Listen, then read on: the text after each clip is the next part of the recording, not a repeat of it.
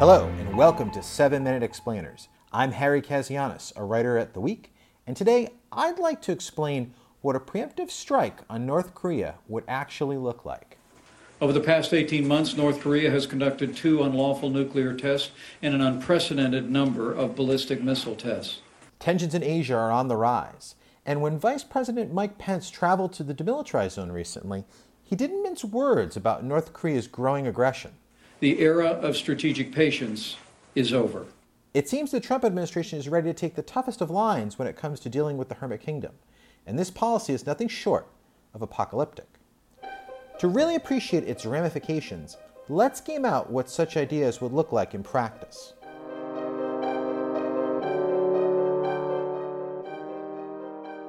Let us assume in the near future that Washington decides to push China hard into somehow solving the North Korea issue. Beijing does cut back some food and fuel aid and, to its credit, ends all direct and indirect aid to Pyongyang's various military programs. North Korea's nuclear and missile programs don't end outright, but the program is slowed dramatically. But the Trump administration is not satisfied. It threatens China and declares that it must do more. But Beijing does not want to precipitate the possible downfall of the Kim dynasty. They fear Washington's wrath, sure, but they're much more worried about millions of hungry North Koreans trying to seek refuge in China, as well as potentially loose nuclear, chemical, and biological weapons. On top of which, Beijing worries about the possibility of Seoul uniting the Korean Peninsula under its control and continuing its military alliance with the US. In the end, China decides to take its chances with America. Washington is now faced with a dilemma.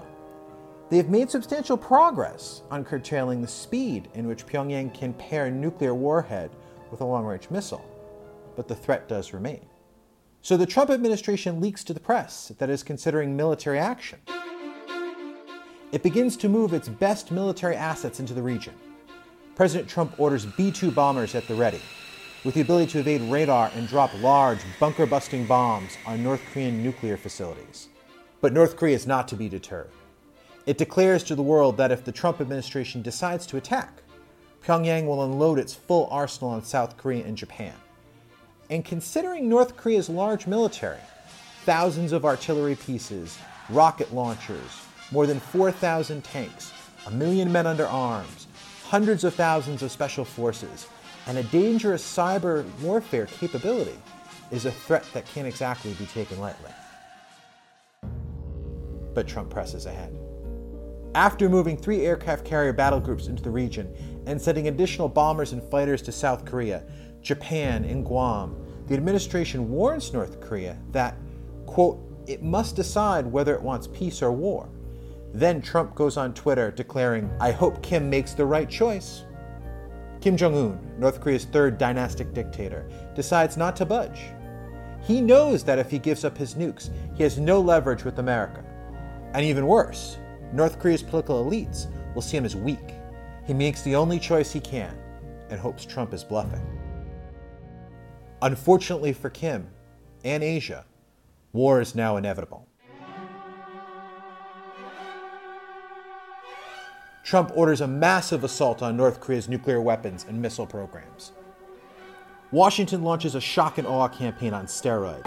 Over 1,000 cruise missiles in the first few hours alone, B 2 bombers flying around the clock from bases in Missouri, and stealth F 22 Raptors leading the way. The assault itself, according to every metric conceivable, is a success.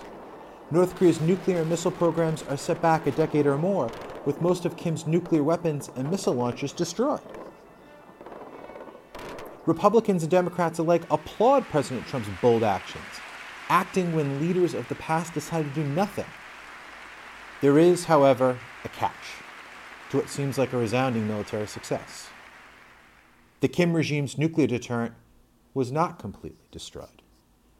One weapon, buried deep underground, survived the attack. And since North Korea's chemical and biological weapons were largely hidden underground as well, Kim has a terrible choice to make. Use the weapons he has now, or lose them and a potential second wave of strikes. He decides to use his full arsenal before it's too late. Kim orders a nuclear strike on Seoul.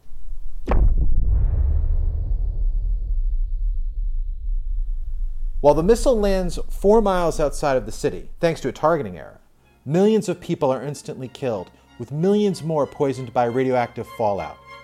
In a sheer panic, the millions of people who survived the attack rush south, creating a massive humanitarian crisis of the worst magnitude. From here, things get even worse. Kim launches dozens of chemical and biological weapons at South Korea and Japan. Sarin, VX, and other toxins are lobbed at Tokyo, Busan, and other large cities. Millions of people try to flee the impacted areas, just as in Seoul, creating a panic not seen since World War II. In just a few hours, hell is unleashed on the Korean Peninsula, and the United States and its allies are at war with North Korea.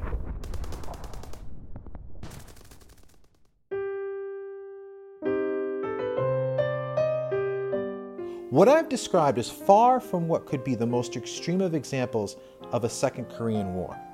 And though the Allies would win, the damage the Kim regime could do in a military confrontation are profound. Indeed, the price of such a victory could be millions of people dead and large sections of Korea rendered uninhabitable for decades, if not longer. And that does it for this episode of 7 Minute Explainers.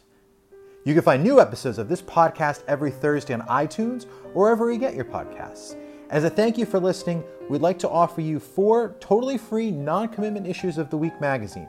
To get those, visit theweek.com slash for free. I'm Harry Kazianis, and thanks so much for listening.